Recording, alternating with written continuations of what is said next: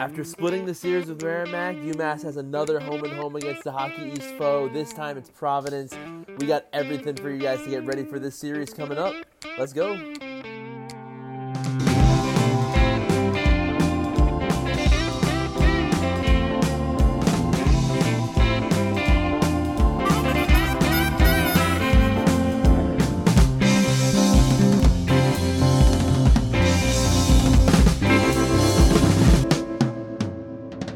Hello, everybody, and welcome to episode 44 of High Character. Hockey East play rolls on. We got another home and home series, this time against Providence. Friday's game in Providence at Schneider Arena, and Saturday's game at Mullins Center. My name is Cameron. I am joined by my good pal Evin. Evin, how you feeling, man? Feeling good. I'm ready for a bounce back against Providence. We got to I, I'm, I'm not a fan of all these close games. All right. I don't like that. I want to put Merrimack behind us. I want blowout victories. I want just well coached, disciplined hockey and just completely decimating our opponent. And I think I think we're gonna get something relatively close to that this weekend. I feel like that could be considered a high take. Um, they're a pretty good team. They're coming in um, nationally ranked. I believe they are number 14 in the country right now. Um, UMass went up one spot to um, number five two weeks ago. They stayed number five this week after the split with Merrimack, like you mentioned. Um, so a uh, top 15 matchup on both sides.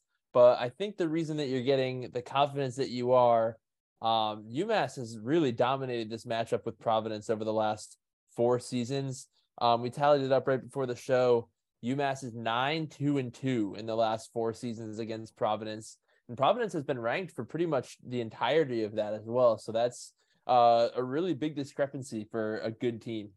Yeah, 100%. I mean, we've played them super well. It seems like kind of in a similar case of Merrimack kind of having our number and playing us really well. I think we kind of share that similar sentiment when it comes to Providence. Um, just Providence, you know, to their own credit, is a very well coached team. You know, people have their opinions on Nate Leaman. I have my own. You know, people you know, they say he's kind of a uh, how do I put this delicately? A hole in in the uh, in the hockey community, but regardless of that, his teams do tend to get results. But Carv Carvel just kind of gets the boys ready, especially against Providence. You know, we it seems like in you know when we were talking about this before the show, um, before we started this um tonight, Providence we either get a one goal game or we get an absolute blowout. It doesn't really seem like there's that much in between. Like you don't really get too many like you know four to twos, four to ones. It's either it's a 3 2 game or it's an 8 1 game. And I'm really heavily leaning towards the 8 1 this time around. I think the boys are going to be super hungry. They want to get those, you know, we only scored one goal last game and we almost survived to the very end just by getting that one goal. I don't think the boys want to go around, you know, this game or these sets of games and thinking, you know, we're we're going to survive off of one goal again. I think it's going to be get a couple, get some more insurance under your belt, you know, try and get as many as you possibly can and then the defense will work itself afterwards. So I'm expecting a complete and utter bloodbath this weekend, but we'll we'll we'll see how it goes. You know, my my predictions are always a little bit iffy. We would for sure love to see that. Before we jump into um, kind of breaking down and previewing this series, we just wanted to mention a couple housekeeping things. Um, Hockey East rolled out their monthly awards for the month of October, and Kenny Connors, he's been on an absolute tear lately, he won um, rookie of the month. So congratulations to Kenny. That's an, an awesome award in his first month of college hockey. Yeah, he's been doing his thing. I mean, he's kind of like sneakily been like the best player on the team. You know what I mean? It seems like, I mean, I feel like I'm included in this. Like, you know, we kind of tend to give the praise to the guys that we've already have, you know, a full season of watching them kind of underneath our belt. So we're kind of thinking, you know, the Scott Morrows of the team, you know, even Taylor with his recent, you know, very solid performances, you know, we kind of think of, you know, those guys have been the guys to really step it up, but it's really been Kenny Connors doing most of it. And it's showing up on the score sheet and via the eye test. It just sometimes feels like we don't give him as much credit because this is our first season kind of looking at him and we don't really, we're just not really used to watching him play. But I think now that, you know, he gets the accolade for it for this month and I think we're just going to kind of expect that more from him going forward. You know, it's obviously a really big achievement, especially this early on in his collegiate career. It's his first opportunity to win the award and he gets it. You know, that's absolutely unreal. So hopefully it continues for much longer than just this month. Yeah, absolutely. I think we we both look forward to that throughout the rest of the year. Um, another thing we wanted to mention Matt Murray, uh, all time goaltender for UMass. He uh, is finally getting his shot. He just signed an entry level deal with the Dallas Stars. I believe it was Oettinger got hurt um, for the Dallas Stars. So um, they need another goalie up, and Matt Murray, he's been proving himself in the AHL, is gets himself a chance, which is really good to see for him. I think it's kind of funny how they both him and Oettinger were playing against each other in Hockey East at one point, and now one's kind of taken over for the other one. You know, like I think the main reason why Murray might have got his chance is because of cap issues with uh with the Dallas Stars. I think they like can't bring up Anton Khudobin or something like that because of like cap stuff. Really weird situation, but obviously Murray's you know on the receiving end of that, and it's kind of helping him out, and hopefully it helps him further his career even more in the pros. So I think he's going to step up to the challenge. I think he always you know it's just like what happened during the national championship. You know, like Lindberg goes down with that close contact stuff and then Murray has to step up and be the guy, and he did that perfectly. So I'm expecting him to kind of continue that sort of you know clutch success going forward. Yeah, absolutely. Huge congrats to Matt Murray. And one uh, final thing we wanted to mention before we jump in, another congratulations is due. Former Minuteman Zach Jones, um, a national championship himself, scored his first NHL goal with the New York Rangers. So that's really nice to see another Minuteman score his first one in the in the NHL.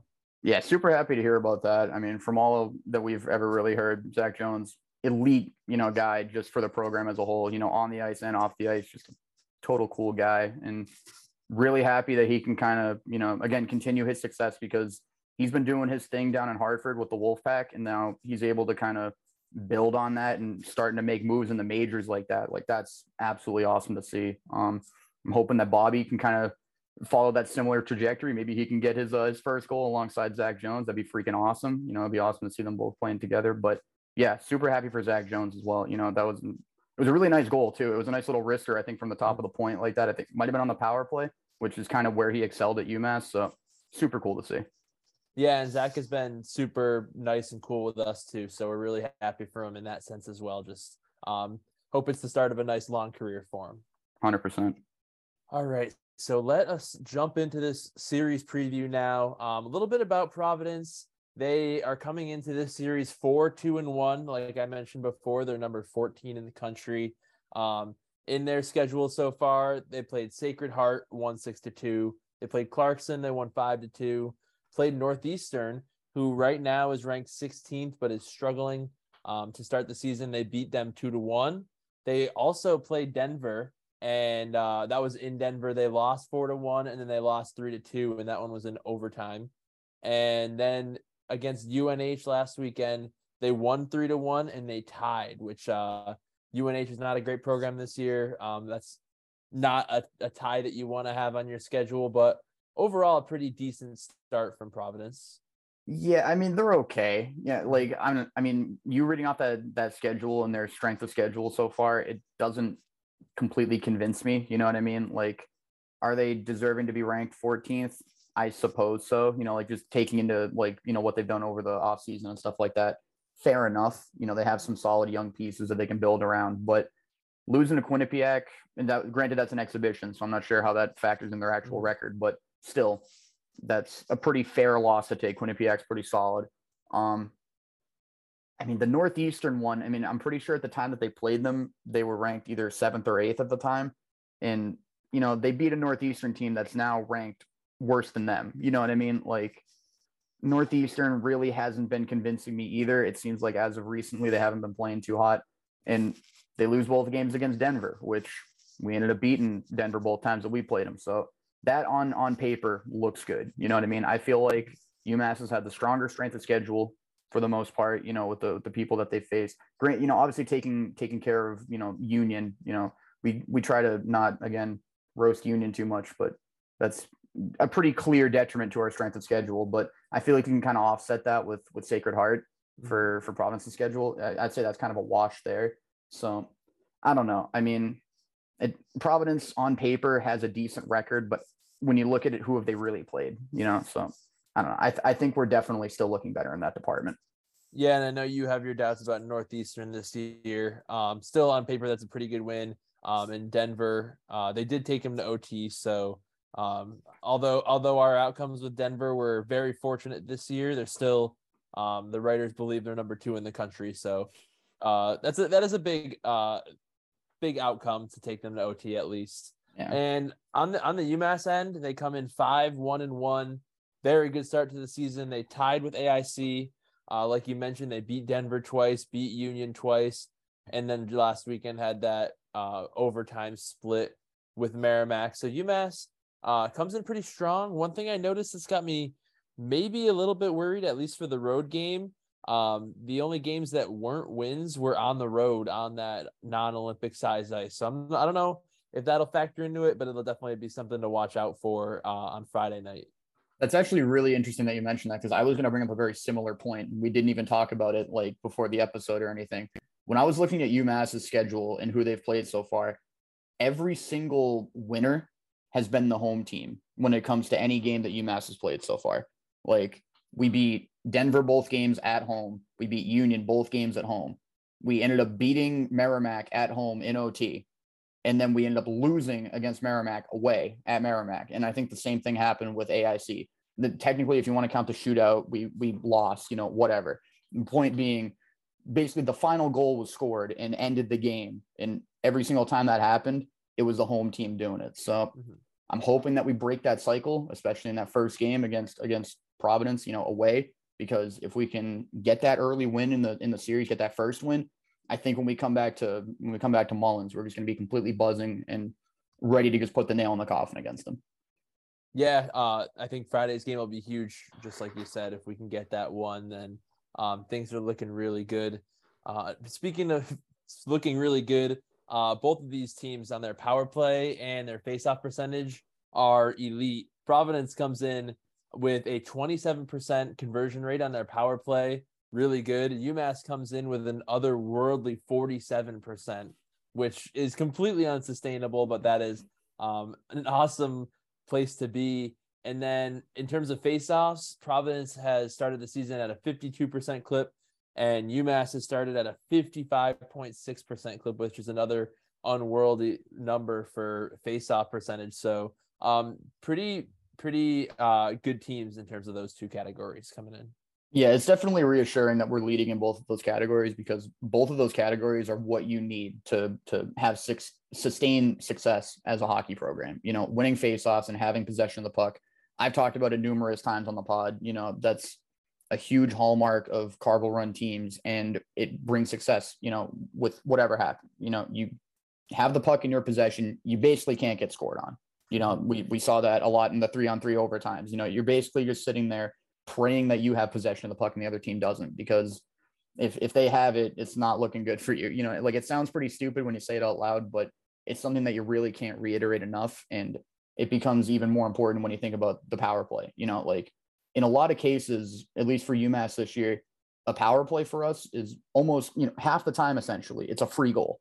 You know, like that's unbelievable to think about. If you can you know, average getting three or four power plays a game, that's essentially one or two goals in your favor automatically. You know, assuming we can keep up that sort of, you know, that sort of success, which again, as you stated, extremely unsustainable. And we can't expect that going forward. But even as we kind of start to regress towards the mean a little bit, you know, maybe we hover around 25, 30%. That's still an elite power play. If we can even get that, we're setting ourselves up for so much success. And the ability to not get shut out going forward. Because if you get just one power play goal, you're you're destined to at least have a shot at winning any game that you play. Yeah, and uh, to keep you from getting shut out, uh, UMass is one of the better guys in the country at the moment. Kenny Connors, he's the leading scorer for UMass. Um, three goals, six assists for nine points. We mentioned him earlier after uh, he won the Rookie of the Month, but um, really impressive start to his season. And he's not alone at the top of that uh, Minutemen roster in terms of points. A lot of guys are uh, racking up the points. It's a pretty even spread throughout the whole roster, which you really love to see early. Yeah, I mean, again, it's just answering all the questions that we kind of had during the offseason and especially during last season. Like it was that first line, you know, Bobby, Lopina, and Wait just kind of all doing their thing on the first line. And I'm not going to say that everybody else was just kind of a bystander because that wasn't the case at all. You know, we still had somewhat of okay secondary scoring, but it wasn't to the level that we have right now. You know, we we have amazing scoring up and down the whole board. Like you know, I'm not going to completely spoil, you know, what what Providence is like scoring right now, but our second and third line guys are basically equaling Providence's top guys. You know what I mean? Like that's amazing. So if we can, you know, if we can be dangerous at all levels and just, you know, know that we can have basically just any you throw any line out there and there's going to be a threat to score, there's nothing that any team can do to try and stop us because usually you're going to have one line that's going to be like your shutdown defensive line. But if we can just roll all four lines and be dangerous, you're going to set yourself up for success easily. Yeah, absolutely. And then uh, you mentioned on the Providence end of the of the scoring, uh, a guy that we did hear a lot about last year, a pretty um, well regarded player on the Providence side, Riley Duran. He leads the team in points with seven. That's four goals and three assists. So I would definitely look for him to uh, try to make his mark on this series for sure. Yeah, he's kind of been their guy, you know, for the for the most part. I mean, I think he was a freshman last year. He had like 19 points. That's a very very solid start off to a freshman, you know, season. That's a really really good good way to be scoring or good rate to be scoring at. And the rest of their team, it's basically just a worse version of us. You know, like they still have a decent amount of secondary scoring. They got some guys with you know four or five three points or whatever, kind of spread up and down the lineup, but our secondary scores, you know, are having six and seven points. You know, you know, like we're we're just a little bit of a step ahead in almost every category, and I'm hoping that that's going to be the major difference because just being a holistically better hockey program, and we can just edge them out in every area of the ice is just going to lead to a, to a victory in my mind. Yeah, and uh, UMass being a little ahead um, also reigns true for the goalie situation. On the Providence end, we have Philip Svedebäck um, he's the only guy who's on the on the sheet to start the year. Seven games played. He started all of them. He's finished all of them. He has a 1.97 goals per game average and a 915 save percentage, which is really good to start his year. Yeah, I mean those are decent numbers, but I got just to completely lead you into what we're talking about for for UMass. You were extremely modest in saying that we had a slight advantage in that category. Like all three of our goalies completely blows Svedebäck out of the water in basically every category. Like I'm gonna let you discuss, and you know you can you can be the stats guy and say all the numbers and everything, be the nerd that you are. But yeah, we are just completely blowing them out of the water in every major goalie statistical category. So but take it away, Cameron, and show us our, our beautiful glory that we have in the in the, the back of our net. Yeah, and this is nothing against him, but if you go on the UMass stat sheet and you see that Henry Graham is leading the team in save percentage, you might be a little bit nervous. Uh, but in this case, it's it's incredible. He's uh he got into some action and he has a um obviously a um perfect save percentage. Uh, Luke Pavicic, his numbers are five games started, 1.41 goals per game, and a 956 save percentage, which is sparkling. And Cole Brady's in his small sample size are even better. Two games played, a 0.97 goals per game average. That leads to a 970 save percentage. So, um, absolutely dominant start for all the goalies for UMass this year. Um, and we mentioned the the power play being kind of unsustainable this kind of seems like it's unsustainable, but I really hope it's not at the same time. This is incredible. What we I mean, just read, just listening to those numbers, dude, it makes me wonder, like, can we play like four skaters and just slap two goalies in net and we could just basically have a combined shutout every single game? Like, that would be unbelievable. Like, the guys that it, it, I feel bad at this point that we have to have two two goalies, you know, sitting on the bench. You know, like that's really unfortunate because I think they're all deserving of you know game time. They're all three of them. I think have played well in the time that they've been given. Um, especially considering all of the question marks that we kind of had going into this. Like we had no idea what the hell we were getting ourselves into as a team. You know, the coaches probably had a decent idea. They saw Pavicic at all practices last year. You know, they had an idea of what they were getting themselves into, but us as fans, we don't sit there and see the practices all the damn time. So we have no freaking clue. But you know, looking again, like when we mentioned Cole Brady stats before he came to UMass, like he had a very solid save percentage, but he was just getting shelled every night because he was on a pretty mediocre Arizona State team. You know, now apparently that team's doing a lot better. I think they ended up beating North Dakota last week. Like that's pretty nuts. But you know, one man's quote, and I don't even want to say trash because he probably left because he knew that he could get a, a better, you know, job elsewhere, which is probably why Cole Brady's here now. Like I have no idea what the circumstances were, you know, relating to his transfer, but couldn't be happier. The three guys that we have in our in our goaltending kind of three headed monster, if you will. You know, they're just absolutely doing their thing. very, very proud of all three of them. Yeah, absolutely. Couldn't agree more. And uh, so everything we've mentioned, the the schedule and the results so far, um, the the leading scores, the goalie situation, the national ranking, all kind of trends in UMass's favor for this weekend. Um, also the the all time record, which we mentioned before, nine two and two in the last four seasons. Um, things are looking up for UMass for sure. But what do you think are some some keys to this series for UMass to get the job done? I mean, it's going to sound cliche, but you got to get goals. You got to just blow the doors off this team. You know, like in Merrimack's case last last week when we were talking about them, we knew exactly what we were getting ourselves into. It was going to be one goal games, grind it out, and pray that you you know skate out of there with a W. This time, you we control our own destiny. You know, we can't blame Baller. We can't blame Merrimack's coaching scheme. Like we have Providence's number, we've had for a while, and we've proven to ourselves before that we can just completely decimate them with an 8 1 win. I want that to happen on Friday night where we just completely blow the doors off of them and just demoralize them as a team. And then they come into Mullins completely and utterly rattled. You know, we just need to outskate them. We have to outskill them. I'd say take a couple of chances. You know, I think this is a team that we can we can punish them. They have a freshman goalie who's, you know, frankly fairly well regarded. You know, like he was drafted by the Bruins. You know, I hope this guy, you know, we we know how much we love Bruins drafted goalies when, you know, er, for any old heads watching this, you know, from a couple years ago in the student section, I shouldn't even say old heads. You're probably like 24 now. Like I'm totally dating myself here. You get the idea.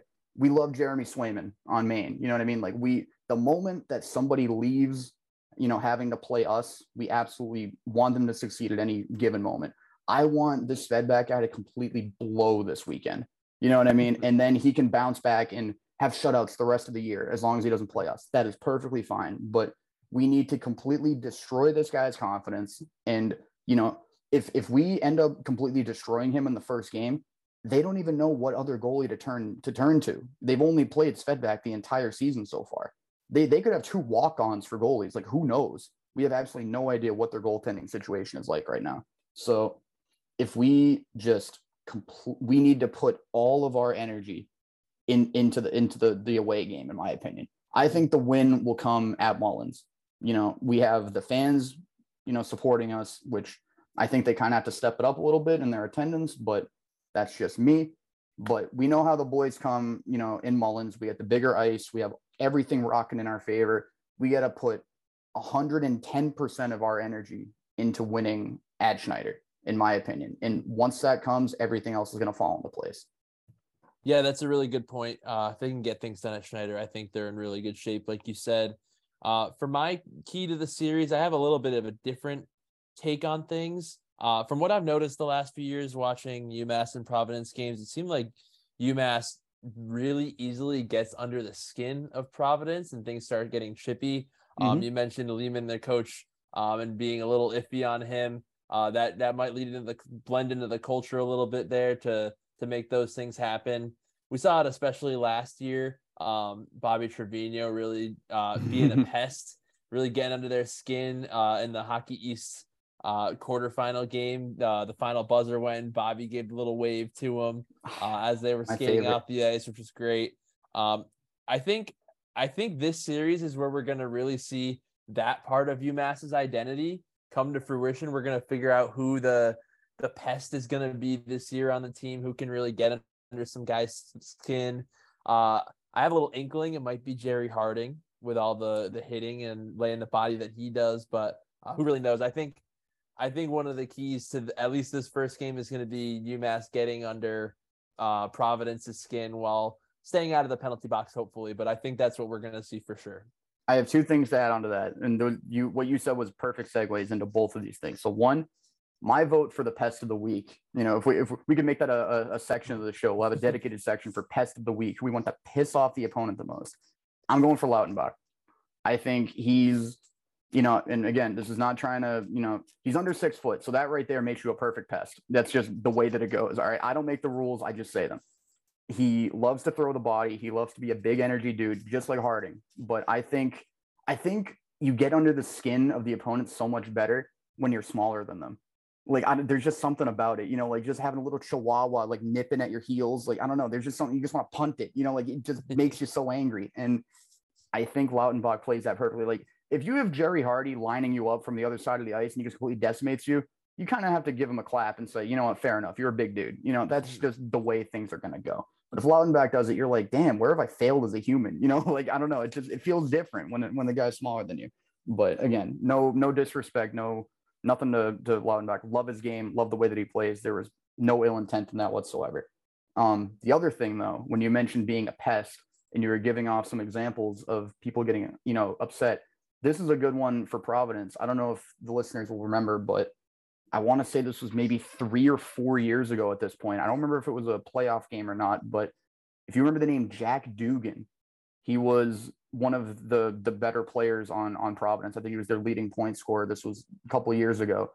I remember there was one time where he got sent to the penalty box for like a hooking call or something like that, and he was just completely, excuse my language, rip shit. He was just so upset. He was punching things in the penalty box. I think he gave a fan the finger that was sitting next to the mm-hmm. box, and everybody was screaming asshole. Like that's that's what we need. We got to bring that back a little bit. I know this is new mass. I know we're trying to clean up our act a little bit and get away from the Zoom mentality, but sometimes you got to bring it back for some certain opponents and really show them who's boss. And I think I think Providence is is deserving of that treatment. And I think I think if we do that, it's they're just going to be rattled just a little bit more. And I think the the whole well coached air of their team will kind of start to crumble a little bit.